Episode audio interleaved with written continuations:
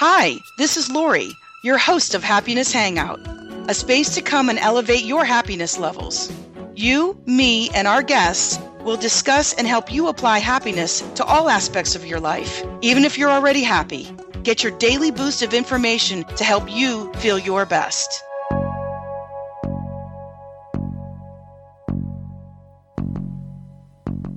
Well, hi everyone. This is Lori Peters from the Happiness Hangout. As usual, so glad to be with you as we always bring you great information and guests that help us raise our happiness levels personally and in our relationships. So today I have guest Catherine Hayes. I'd like to tell you a little bit about her. Uh, she says before she started her coaching practice, she spent more than 20 years as a public health dentist researcher, and academician. She's held numerous leadership positions, including an endowed professor and department chair. She says, after my own experience dealing with a variety of leadership styles, I became interested in learning more about what makes an effective and inspiring leader. On this path, she uncovered a great deal about herself and what was involved to be an effective and inspiring leader. She decided to take what she learned to help others understand themselves more fully. She works with individuals who want to live authentic and fulfilling lives and who are committed to understanding themselves, their behaviors, and reactions. She believes that everyone has inherent leadership potential, whether they're leaders in organizations, within their families, or in their relationships. One of the most important attributes of a successful leader is, of course, self-awareness. Catherine Hayes, welcome to the Happiness Hangout. Thank you, Lori. I'm happy to be here. Well, so glad to, to have you here as well. And um, you and I talked before, and I know that you have a new book coming out. So uh, would you mind giving, telling us a little bit uh, about the book, the title, and what it's going to be about? Sure, I'd be happy to. So the title of my book is Everything's Going to Be Okay, From the Projects to Harvard to Freedom. It's really a, a bit of a, a memoir, and it's my spiritual journey, and it brings us to the present day. And the title, Everything's Going to Be Okay, comes actually from an experience I had as a young girl, eight, six years old, was I was walking to first grade by myself through the projects in South Boston where I grew up, and I had an experience where I just had a a very powerful thought that passed through me, which was, "Don't worry, everything's going to be okay." And it gave me such a sense of peace and calm, and I trusted that and it was really it's been a touchstone for me throughout my life. And the subtitle from the project to Harvard to Freedom, I lived in the projects in Boston for 22 years and worked very hard and got myself to Harvard, got some degrees there, was a faculty member there, and actually had an accident when I was 44 years old where I fell on black ice and hit my head and I was unconscious. And when I woke up from that accident, I had another very powerful message, which was it's time to change your life. And I embarked on this uh, deep spiritual journey, which took me really into um, tremendous uh, inner journey of self discovery and one which I help others to do without having an accident, hopefully. Wow, that is an amazing life that you've had. I mean, just the fact of of kind of pulling yourself up by your bootstraps and and saying, you know, I'm I'm going for it and I'm going to do it. That's that's very that talk about inspiring. I mean, you said that really in your bio, and uh, it is truly inspiring to people. Just that piece alone, but then to have the accident and uh, and to know that you know you needed to to pursue what your soul had a passion for. That's that's pretty big stuff, actually. Yeah, yeah. I mean, I feel very blessed because I I don't know that I even knew that it was time to change my life because when you work so hard and you gain quote unquote success. That's what society sees as success. But I think my my soul, my inner self, knew that there was more that my heart wanted in life. Mm-hmm. Well, sure. And so, you know, in writing the book, partial memoir, and then obviously. Um, there's always teachable moments in books. Um, tell us more. You mentioned about the book. Um, what do you want readers to get out of the book?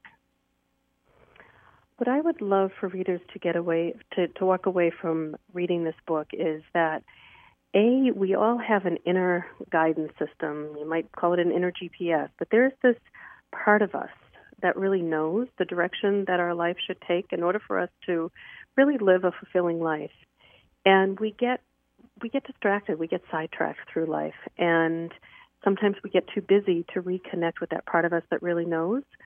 And what I what I do throughout the book is through my coaching tools and questions for reflection at the end of each chapter, I help people to do some of their own reflection so that they can come back to that part of them that really knows what their course is in life and so that they can get back on that course. So many of the clients that I encounter feel like they've somehow gone off course. And so I help people really reconnect to the truth of who they are. Wow, that that is very powerful. And uh, I'm sure we'll talk about the book in the end when it's coming out and everything. Or do you uh, have a date where uh, it's coming yes, out? Um, it's coming out on June 27th. Great. Oh, that's going to be here before you know it. Yeah. oh goodness. So uh, I know it's a lot to write a book, and you know when we put ourselves out there, um, our hope is always that we can can help other people. Very cathartic for ourselves, but it's it's such a big uh, big thing to help other people too. So thank you for writing it. Now I know a lot of your work um, has been around something called the Enneagram. Mm-hmm. And we're going to get into that. Really, uh, you know, a lot of our um, work today is going to be around the Enneagram and and what it is and how you can apply it and how it fits to relationships and happiness and all that good stuff. So, so how about starting out by just telling us what is this Enneagram and and like enlighten our readers on what it's about. Absolutely. So the Enneagram is actually a, a, very ancient wisdom. It can actually be traced back to ancient Egypt and ancient Greece. And in fact, I just came back from a pilgrimage in Egypt where we were tracing some of the ancient roots. So it's a very fascinating system. And it's coupled with really modern psychology.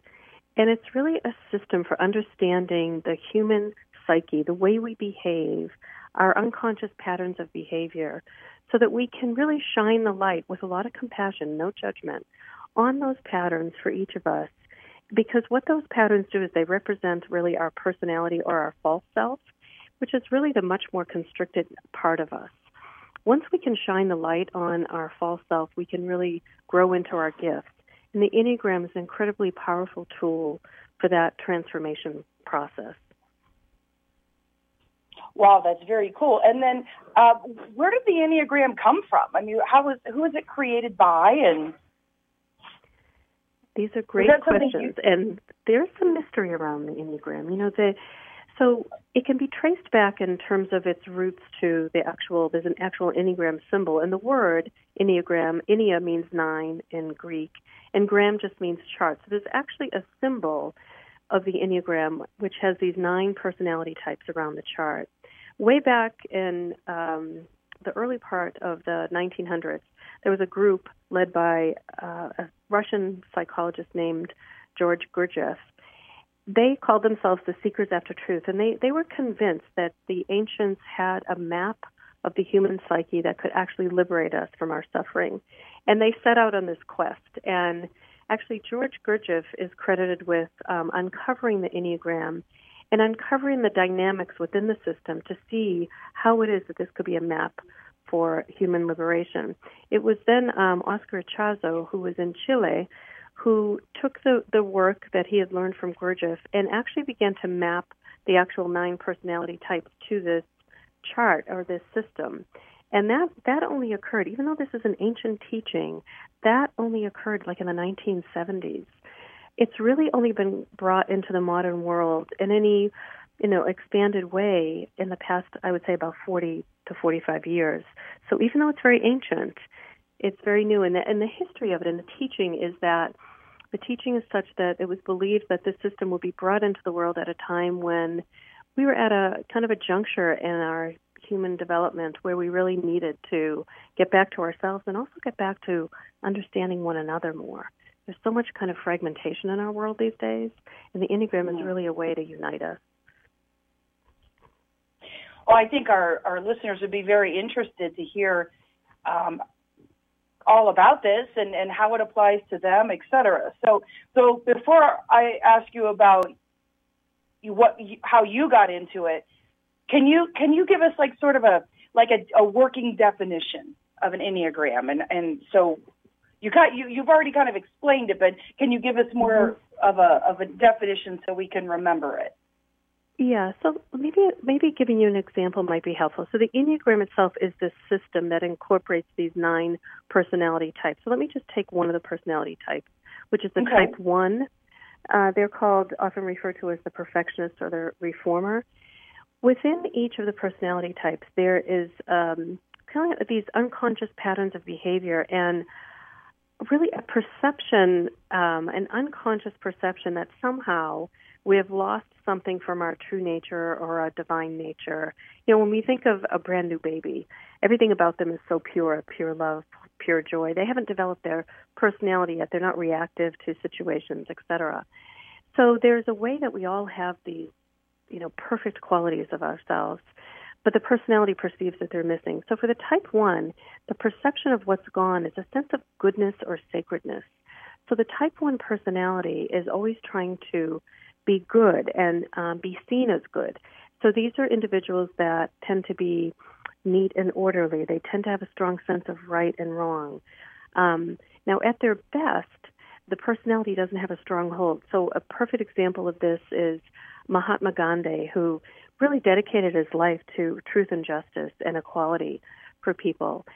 Now, as the personality takes a stronger hold, that inherent sense of connection to goodness, truth, and justice starts to kind of pull away, and the personality is trying to recreate it. So people can become very um, black and white. They can become this is right, this is wrong, this has to be just so.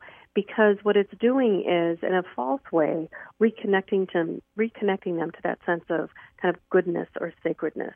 So there's nine different ways with the nine different personality types that individuals kind of develop this sense of self, trying to recreate something that they perceive as lost. But here's the trick: it's actually never lost, and that's a lot of what I talk about in my book is how do we get back to the truth of who we are. Mm, that's some, really some pretty deep stuff. I mean, if you think about it. It so is. I would I, I would assume that when um, when you're working with an enneagram, that you pro- before you take it, you probably learn a little bit about about, or do you not? Do you do? I know there's a test for it. There are tests you can take or assessments you can take, and once Sure. you take one, do you then is it then explained? Um, you know what personality type you are, and then that that definition and information you gave at the end there. When is that revealed? You know, to the person who takes it. Is it after the, Yeah. the assessment?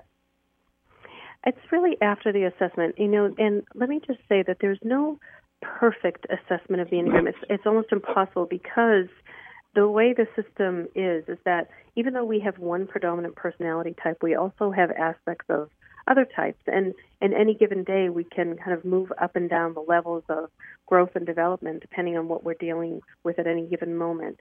So, an assessment is a starting point for the journey of uncovering someone's Enneagram type. What I suggest to people is that they take the assessment and work with someone who has a, a very deep knowledge of the Enneagram to help them really understand it. It may be, for example, in the assessment that they might get two or three types that are pretty close. And when you have someone work through it with you, it becomes more clear. So, just giving an example, as I go back to that type one, when they are at their best, for example, Mahatma Gandhi or others who aren't necessarily running their life from their personality, they actually bring on aspects of another type, which is the type seven, which we can call the enthusiast. These are people who really have a zest for life and they have a real quest for joy and freedom. So when a one is uh, type one personality is doing really well and not so attached to their personality, they bring on these aspects of another type. So that's why the assessment itself can be a little challenging because an individual could be a combination of those two at the moment they're Mhm. taking the test. Does that make sense? Yeah, okay. And and Okay. and so even if you are of the more perfectionist type, you could take on even other roles. Or do, or do you normally go right towards the seven, the enthusiast, or could you be something else with a main personality of perfectionism? No, that's an excellent question. There is a very um, a very clear system. So for someone who's a personality type one, which is perfectionist, they only bring on those aspects of the type seven at their best. They also bring on we have what we call wings in the Enneagram. So the type on either side of us. For the type 1, that would be the type 2 and the type 9 because this is a circle. And so those individuals, type 1, will also bring on some aspects of the type 2 personality, which these are people who are very helpful and altruistic, very nurturing and kind. They can also bring on aspects of the type 9, their other wing. These are people who are very peace loving and want to create harmony in the world around them. So there's some modification of those as well. It is a complex system, but not so complex that it can't be understood. And once people really do land on their type, it opens up a whole new way of living for people. It's so transformational and very freeing of these kind of unconscious patterns we have that we repeat again and again. And do you mind um, giving us, maybe letting us know what the nine personality types are? Oh gosh, I'm happy to do that. So the the type one, as I mentioned, is the um, the reformer or the perfectionist. I would just like to say there are also three centers: the head, heart, and belly center. So as I move through these nine types, I'll connect them with a center as well. The belly center, which is also called the instinctive center, that's our body center, kind of where our instincts live. And so the types in this center are types 8, 9, and 1. And there's a predominant theme there, and that theme is one of autonomy. There's a way in which um, these individuals, in very different ways, as you'll see as I describe them, really are showing uh, the priority in their lives for a sense of autonomy. So for the type 1, their, as I mentioned, their personality type is recreating that sense of goodness or sacredness. And uh, their autonomy comes from really having that sense of um, goodness, right versus wrong.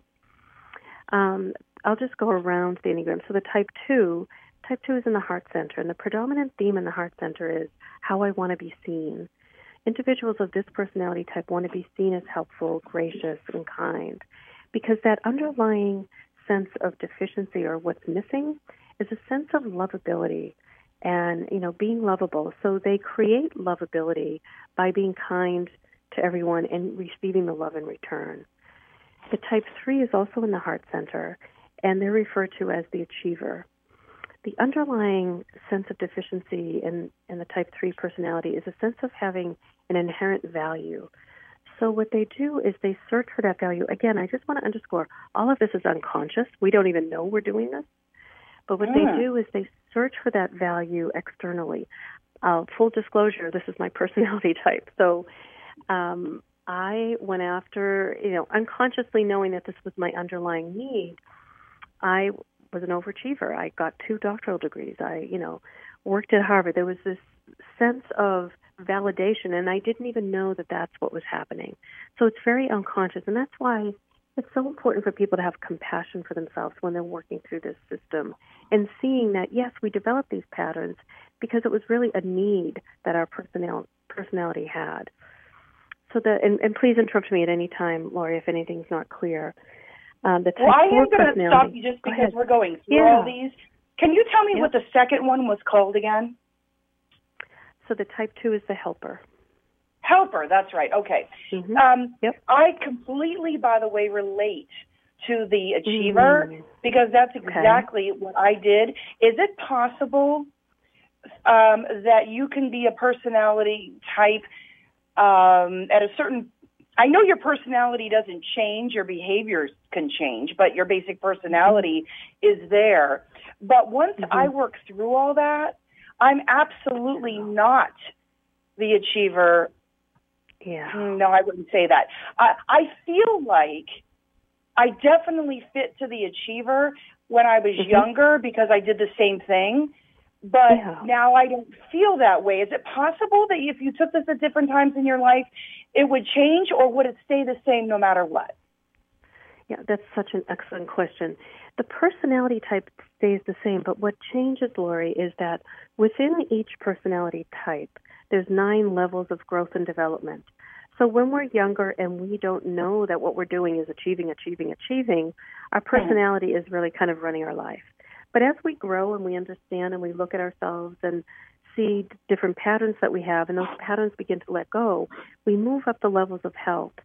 So the highest uh, level of health for the type 3 achiever is actually authenticity. Um, these are people who are really living their truth in the world. A, a great example of this is someone like Oprah Winfrey, who she really pulled herself up by the bootstraps, worked really hard, and as she became more and more, you know, herself and living the world from her true, loving self, she became of great service to the world. And so she can inspire people because she is so strong and courageous, but she's no longer doing it for her, you know, achievement. She's doing it right. in service to the other. Does that make sense? Yes. Now that makes complete sense. So everyone, you're you can you're going to move up as you grow. Yes.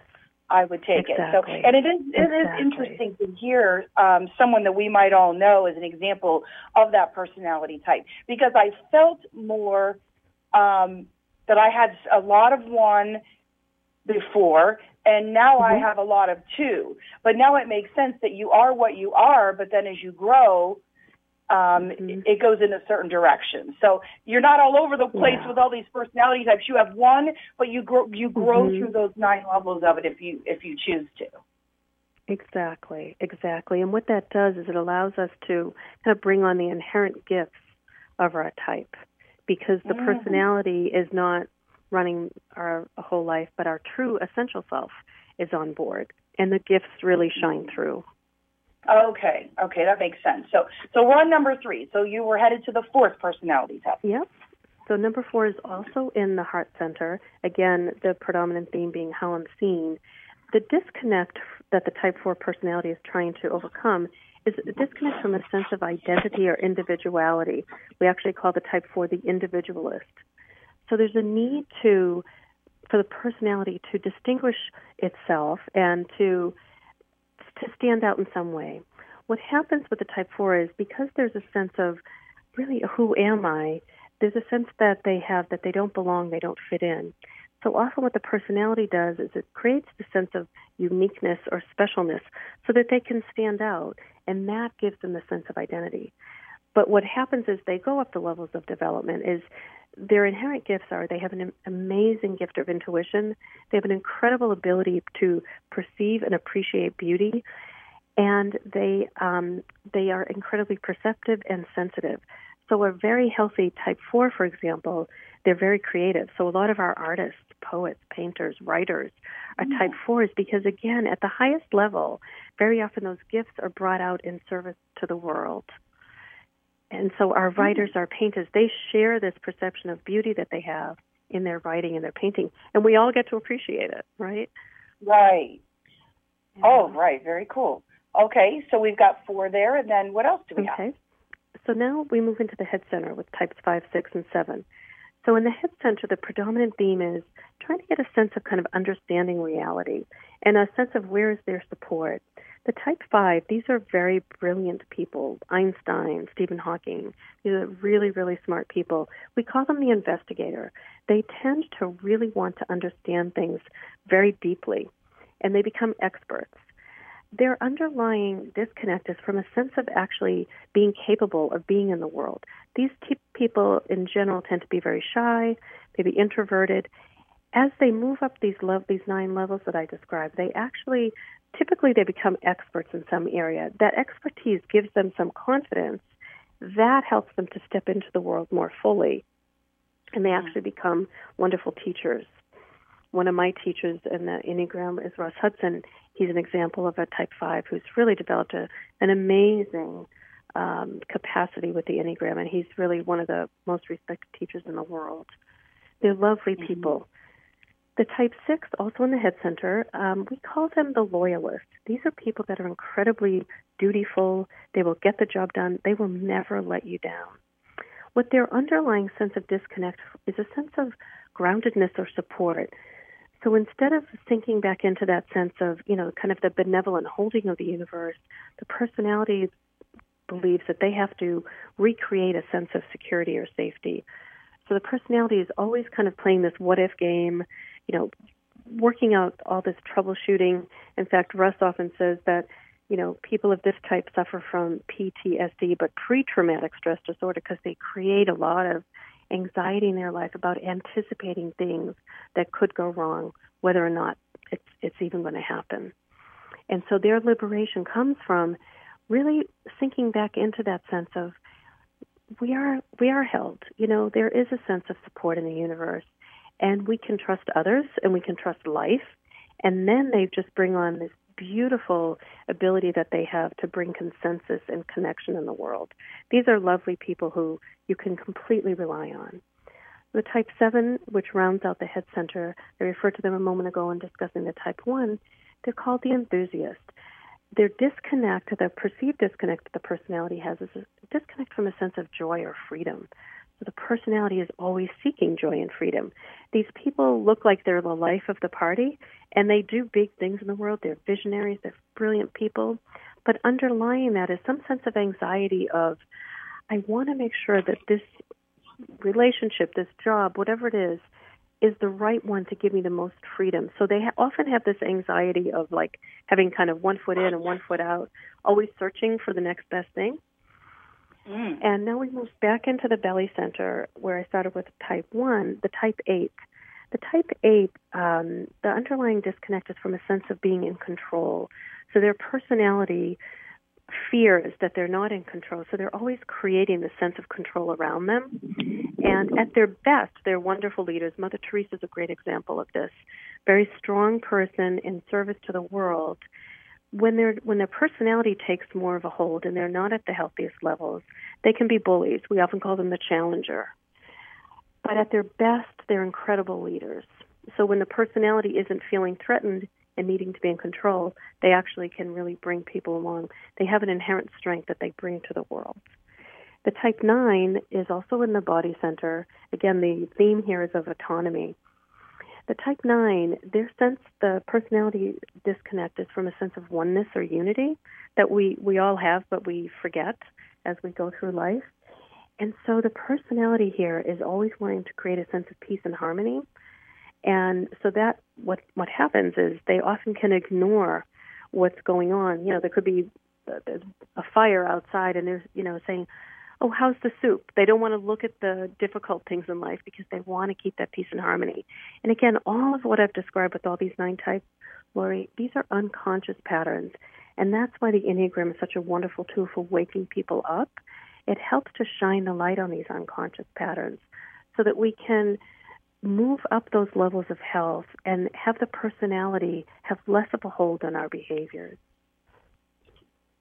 It's so interesting because when you describe these, um, I, I'm wondering if people are feeling like I am, where you think that's me, that's me, and then you go, "Ooh, yeah. that's really me too. That's me. That's mm-hmm. me." If if it's unconscious, mm-hmm. well, I think you know. I thought I was the achiever. I'm conscious of it now. I'm, I wasn't conscious of it when I was younger. So mm-hmm. um, I can't, and I feel like I fit into several, a couple of those categories. So it sounds to me like you really have to take the assessment because you you aren't you have a primary one. So I would imagine that people can't sit here and predict which which one. Sometimes they can, I would think, but often yeah. they can't because you're not sure. That's that's very true, and and I will say that we we all have all nine types within us, but one of them is very predominant and sometimes it's it's very clear just from having a discussion or going to a workshop. But I do believe that taking the assessment, with the caveat that it's there's no perfect assessment, but with the understanding that it's a great starting point for our journey of self-discovery using the Enneagram. Mm-hmm. Yeah, I mean it. it you know, I, I was one who was very into Myers Briggs type indicator and how deep yeah. that can go. But this is a, you know, that was very fun to do, and I, I really became very enthralled with it many years ago. But this is this is mm-hmm. fascinating. I mean, when you think about how far it goes back and the depth of it, and etc. Yeah. And also the fact that when you're primarily one personality, you have what did you call them wings? Like you've got a couple yeah. other areas that fit with it. Mhm. Exactly. So we're so, influenced so. by the type on either side of us. We're also influenced by a type that we move toward when when we're doing very well. We also are influenced by a type that we move to during stress. So it is mm. complex. Mm. But once the light shines and people really see their Enneagram type, it is incredibly freeing. I have seen so many people really transform their lives with this understanding. Well, I imagine that they would. So, um, so now the big part is, you know, here you you take the assessment. You really need somebody to explain all the facets of it. What happens in terms of applying it to life? Like when we're talking of, you know, in your bio we talked about how can you take your personality type, whichever one you might be, and how do you apply it to work, relationships, yeah.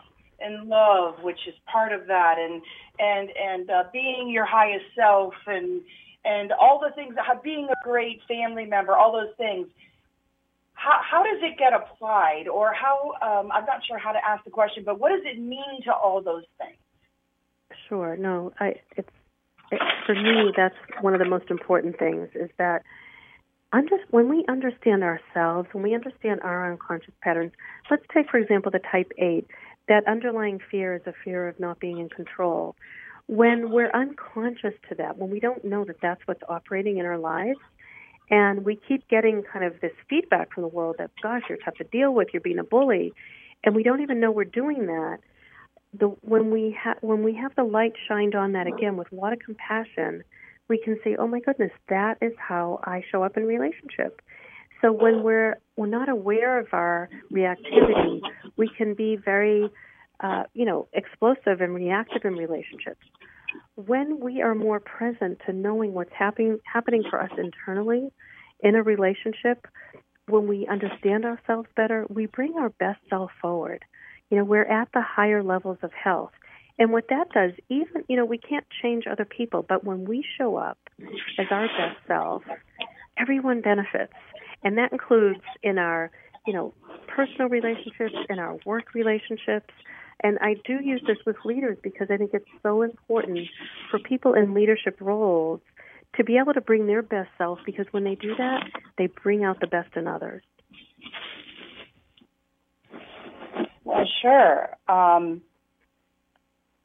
that's really, um, and, and you know, I am. Boy, do I wish I would have taken the right assessment. and, and, I, and I'll be open with our audience. I um, I took the wrong piece. I think is what I did. I didn't. I, didn't, I was all ready to, to talk about my type, and then I went ahead and took the wrong piece or something. Right? it was the instinctual. There's a whole other layer um, called the instincts that we all have as well. And so I think you took that aspect of the assessment. Oh gosh, not the personality. Oh, That's okay. Well, you've talked quite a bit about your personality type, and um, and so have you consciously worked through the nine pieces of the achiever personality type, and and and has it? I'm sure it's changed your life, or I guess I'll ask, how has it changed your life? It's definitely changed my life. I mean, at the time that I was um, working, working, working so hard through life, I wasn't realizing why I was doing that. I mean, it just was my natural way of being. When I had that accident, what interestingly, what's happened um, after the uh, accident, I couldn't work for a couple of weeks, and I wasn't used to not working. Well, that first day at home after the accident, um, I couldn't even read the newspaper because when you have a bad concussion, your brain just needs to rest. And I remember feeling it was such a quiet and relaxing day. And I thought, gosh, this is kind of nice. This is probably what normal people do who don't run around crazy, you know, working their tails off.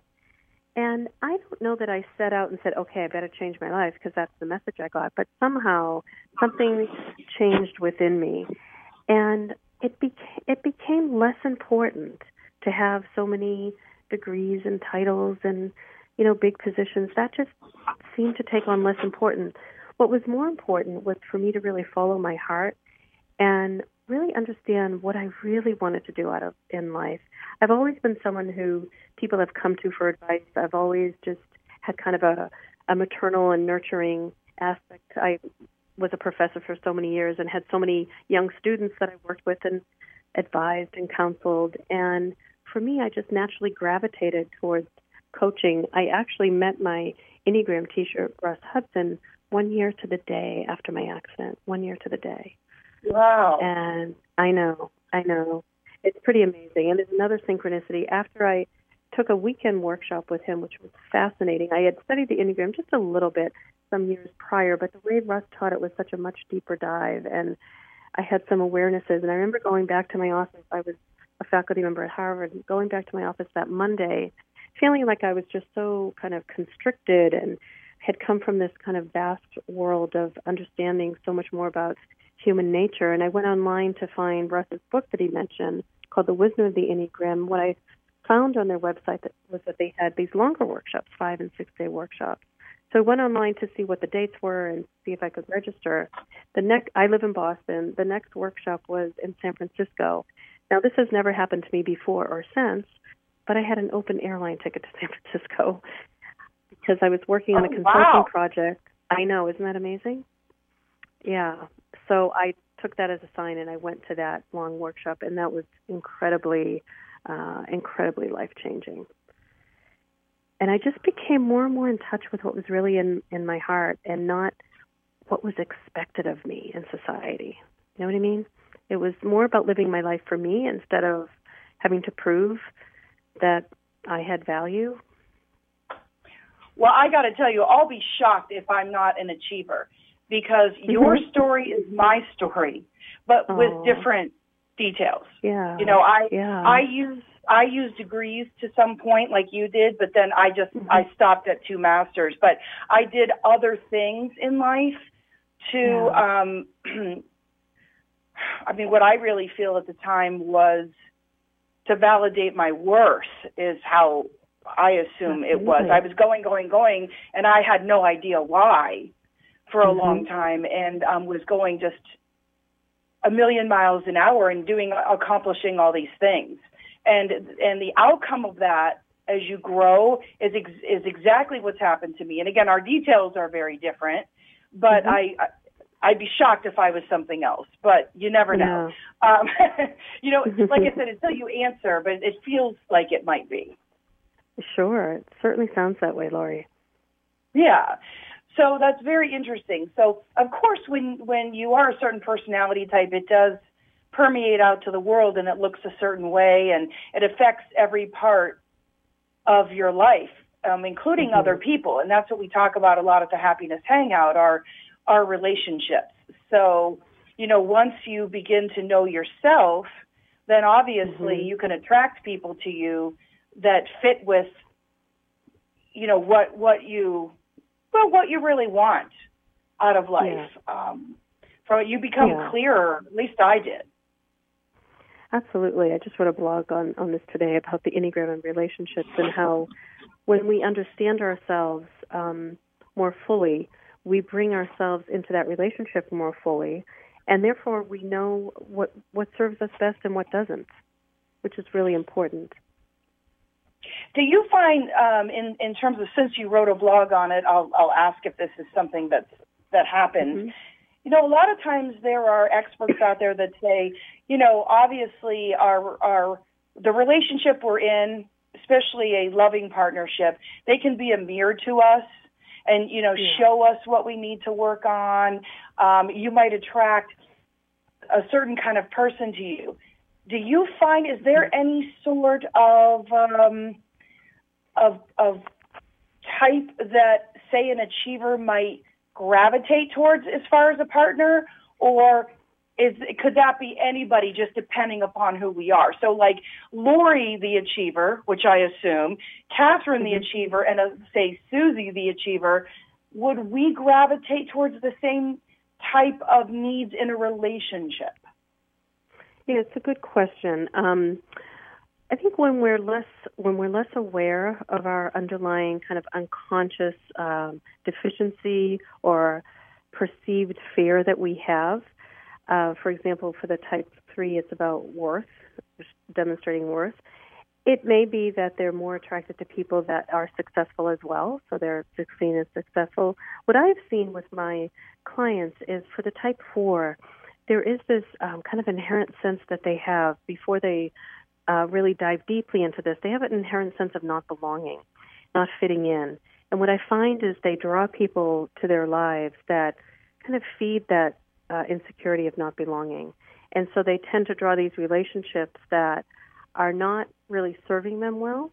When they wake up to the fact that, gee, I really do have all these wonderful gifts and I do fit in and I do have an identity, they don't necessarily draw those same relationships. So I believe that as we grow and as we understand ourselves better and as we let go of some of the unconscious behaviors that are holding us back, we automatically begin to attract to us others who are also on their path of growth and aren't necessarily kind of feeding our ego structures, but are really kind of complementing our true essential self. That's that's just amazing you said that because as I was growing, you know, I wrote a book about kind of a memoir, like you said, it a memoir-ish. Mm-hmm. excuse me, and and it was about all my t- tumultuous relationships, and I, I tell it with a sense of humor, and um, and I absolutely fit what you said about what I wanted. And then eventually, you know, I didn't get married till I was 53, which was about nine months ago. And what I always say to myself, what's that? Congratulations. Thank you. And what I always say to myself is, I finally figured it out. You know, I mm. needed somebody who took care of my heart. That was the number one. Yeah. Where before it was things that, um, as you described, um, wanting, you know, certain things that, that maybe weren't the uh, coming from the heart, but coming from the ego. Mm-hmm. And mm-hmm. um, and you know that's funny because I joined a sorority when I was young, and um, talk about you know wanting to fit somewhere when you're feeling like somewhere deep inside you've got something going on that doesn't feel right. And then, of course, you know. I went all the way up to one level under the national presidency. I ended up being well, on the there you national go. board because guess what? Yep. That's what we do, right? right. Exactly. Exactly. It's so funny how it fit perfectly to it. Um, and of yeah. course, I have the love of the organization in my heart. But I know mm-hmm. there's an underlying, you learn about yourself and go, boy, you know, um, I'm traveling down this path and getting these degrees and doing these things. And I always said I'd rather get in, and I'm a college instructor, so I could feel that. Mm-hmm. I use the analogy of grades. I said I would rather get an F than a C. mm-hmm. yeah, that's kind of that's probably the the uh, the old overachiever's mindset. I would think. Yeah. give, give me the F. I don't want to be average. You know, let, let yeah, me really suck yeah. or let me be great. And let's try for the great. You know, so there you go. That's oh, great. so funny. so I, I I would imagine people's interest is peaked in terms of um, you know how deep you can go with this, what you can learn. I'm I mean I think what people would love to not just know their personality type, but what other types you know, fit in with their main and also the nine areas, you know, of growth to walk through and, and where you are and where you've traveled to. Um, I would imagine if I would have taken something like this at 25 or 30 versus, you know, understanding it later in life, boy, it could really be a great tool um, to help you really move through the process of being your best self. Absolutely, it's a, it's a beautiful tool for transformation and and helping us, you know, to, to live more freely in the truth of who we are, and not in mm-hmm. that kind of uh, incessant patterning that that we developed in our younger life. Mm-hmm. And so, when you um, learned about the Enneagram, um, were you surprised at your personality type of achiever? And and when you went through those nine phases, were you um, if you don't mind sharing, if I'm going, you know, too personal, oh, let me know. But how, where were you, and where did you, you know, where did you start in the in the learning of that? Yeah, so it's interesting. When I first studied the Enneagram, and I wouldn't say I studied it deeply, but in the early 90s I was first exposed to it, um, I thought I was a type 4 um, because I had a sense of really not belonging in my family. But, you know, the most predominant type to be mistyped is type 4 because a lot of people feel like they don't belong.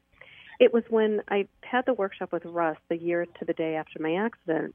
The way he taught the Enneagram, I had some inkling of a connection to a type 3, but I don't think I was quite ready to accept that I was a type 3. And I remember saying to Russ, Well, I'm a type 4, but I've had to live my life as a 3. And he was, Mm hmm. Yep, just nodding because they don't really, we don't really like to just tell people their type because it's really more a journey of self discovery when I went to that longer workshop in San Francisco, and as I spent more time listening to him and he taught in a very deep way, it was so clear to me that that was my type, that I had spent my entire life really trying to prove myself. And, you know, coming from the projects, um, lived there for 22 years. I both my parents suffered from psychiatric illness, so, so there was a lot of kind of overcoming, right? And yeah. so when I realized that they, that's what I was doing, it was actually I have to say I don't think I've ever cried so deeply in my life. Like looking like, oh my goodness, I've spent my whole life just trying to prove myself. And I so really you thought you were the three, but you're actually the four. You thought you were the achiever, No. but you're really, or it's the other No, way. I am the achie- the other way. I thought I was the four, but uh, it, there's no question that I'm the three, the achiever. I'm kind Okay. of like the textbook You thought you were the example of it. individualist. Okay. Yes. And what what can happen with the Enneagram is that because it's, it's kind of tender territory, sometimes it takes some time for people to really land on their type because we don't necessarily want to see like, oh my gosh, that's what I do. Oh my gosh, I've done that all my life. It can be a little Mhm. confronting and and challenging, but once that's why it's so so important to hold it with a lot of compassion. And once, you know, I had this wonderful teacher Russ teaching this and it it just opened me up to this truth of how I was living my life. And also opened me up to the fact that, which is what happens with type threes, is that we tend to abandon what's in our heart in service to just achieving and achieving and getting that kind of recognition. And so the sadness really comes from, oh my gosh, I've really disconnected from my heart. And and it's actually what you what you said as well, Lori, and it's that reconnection to our heart for the type three, which is really the journey of growth. Very much so. You know, like I have to constantly remind myself because I I still continue to work. Is you know like book sales. I, I Mhm. someone said you know I'm taking this intuition class and someone said you have to learn to let go of the numbers sometimes. You have to let go. I have to sell this much. I have to have this Mhm. many clients. I have to, and realize you're putting good out to the world. It's going to get in the hands of people who need it. But when you're so attached, because as an achiever, I'm really kind of attached to that. And I thought, boy, that Sure. takes some of the edge off. And I don't mean to just Yeah. talk about myself. I'm sure there's lots of our listeners out here who feel like they're connected more to the enthusiast or the challenger, the loyalist, whatever it might be, the peacemaker. Oh, that's a big one. Mhm. Um, and the Yeah. helper too. Boy, I um, with my students, I teach in social work, and my students, Mhm. I can see that a lot of them are the peacemaker, the helper. Uh, there, There's lots of different things, but um, Yeah. I, I'm all I know. So it's it's you, you really see those things. You, no matter how good you think you've gotten at something, you're always learning. And do you find? I find that sometimes I slip back, even though how much I've grown. I, I slip back a little bit, and I have to be reminded, like, wait, you're past this, Lori. Absolutely. I mean, it's it's really the the human journey. Really, we, you know, we do a lot of work, we grow, but we can get just kind of drawn back into some of these patterns. And I, I can certainly relate to that with you know being the achiever. You know, wanting this book to really sell, and then like I've really told myself I've been so guided to write this book, and I know that. Uh, those who read it, it's my hope that they get inspired by it. It's my hope that it will help people to free themselves in some way. Um, and I think that so here's the here's the trick. When we're more present to our reactions and our behaviors, they don't run our lives unconsciously. So we might slip Mhm. back, but we catch ourselves, right? Yes. Yes. Yeah, and and then we kind of bounce back again. Right, that's very true. So, well, I want to use a little bit of time we have left for you to, first of all, remind us of the title of the book and where we'll be able to get it. I know it's coming out June 27th. Yeah, so the book is coming out on June 27th. Uh, it'll be a- available on Amazon and all the major distributors. Uh, it's being published by Inspired Living Publishing with Linda Joy. So everything's going to be okay from the projects to Harvard to Freedom uh, will be coming out on June 27th. And it, it will be available, and I'll have it on my website as well. My website is catherinehayescoaching.com. Okay. Okay, wonderful. And then as, as far as the Enneagram, um, obviously there's assessments out there, and I take it that people can reach you to really dig into the assessments. How would a person go about all of that? Yeah, so one of the assessments that I think is one of the best ones out there is the assessment that is put out by the Enneagram Institute. So it's enneagraminstitute.com. And if they go on there and it says take the, uh, it might say take the assessment or the RHETI, which stands for Riso Hudson Enneagram Type Indicator. Don Riso and Russ Hudson are the two that developed it. Russ is uh, my teacher. Don was also my teacher. Sadly, he has passed away, but he's certainly left his mark in my heart and the hearts of many others and in the Enneagram world. When they take that assessment, it costs $12. They'll get a PDF with their results. And I am happy to review results with people. They can contact me. They can go on my website, and there's a contact button, or they can just hit info at catherinehayescoaching.com. And I set up consultations with people and help them really walk through the results. And I do it, as I said, with a lot of compassion. There's no judgment here. It really is about helping people to really become more aware and awake to some of these unconscious patterns because then it frees them to really bring on those wonderful gifts that we all have. Absolutely. And for people who don't know, Enneagram is E N N E A G R A M. So they should take the test through the Enneagram Institute. Yes, that's what I recommend. Okay, wonderful. So they can go on your website, and that's Catherine with a C, Catherine Hayes, H-A-Y-E-S, coaching.com, correct? Correct. Thank you, Lori. Oh, sure, absolutely. Anything else you want us to know? I just would I would encourage people to explore this uh, opportunity to really transform their lives and live more freely and understand with a lot of compassion the truth of who they are. Very beautiful, and that's really what I think we're here to do. Um, is under when we understand ourselves better, we put our best selves out to the world. That's what what we're we're really about at the Happiness Hangout, and that affects every part of your life. And even though you know we talk about relationships, a lot of what we do here permeates into a person's entire life. So, so this has been very interesting. Um, I've enjoyed very much, and I'm sure our listeners will uh, have as well. And you know, we are um, we go through podcasting, so we go out to Stitcher, Blubrry, and iTunes. So, Catherine, a lot of our listeners will be listening after this, so um, that that will happen later. So, don't be surprised um, if that mm-hmm. does. And uh, I've really enjoyed having you on the show today. Thank you so much for um, bringing your gifts to us and and putting it out there, and people can come to you and and see what what your writings are all about, and get coaching and and get get to the point where they are their best selves. So thank you again for that and for the work that you do. Thank you so much, Lori. It's been such a pleasure to share my passion with you and your listeners. Thanks so much. You're so welcome. Thank you. This is Lori Peters from the Happiness Hangout. Are you looking for dating coaching? Are you looking to read great articles and information around happiness and relationships? Go on over to happinesshangout.net. You can learn about all different kinds of great information through, again, readings on my blog, my free resources, videos, and my book, Getting Married at Last, My Journey from Hopelessness to Happiness. If you are out in the world of dating again and you would like to be your best self and or you don't know what to do as far as dating, I can be your dating coach. I specialize in working with women 35 and older, but if we're a fit, I'm happy to work with anyone. Hi, this is your host, Lori. Want to get more happiness? Check out all the free readings, activities, and my blog at my website Want to learn how to deal with life's challenges from your positive core? Check out Empowering Yourself to Happiness class, done totally online.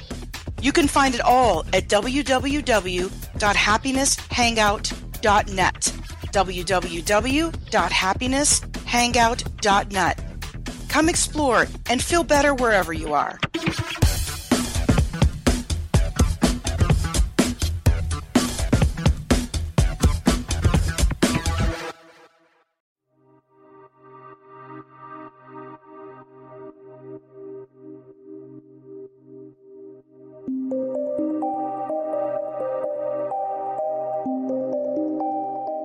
This is Lori Peters with the Happiness Hangout. I provide presentations on happiness and well-being to businesses, schools, and anyone involved in wellness and professional days. Check out tons of free resources and activities also at my website, www.happinesshangout.net. Feel better wherever you are.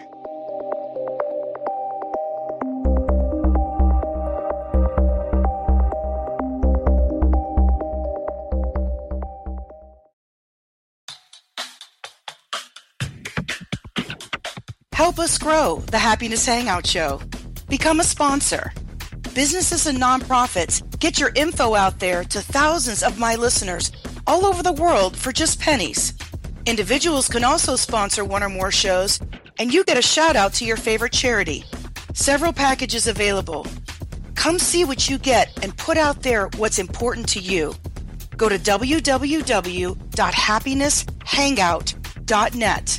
www.happinesshangout.net for more information.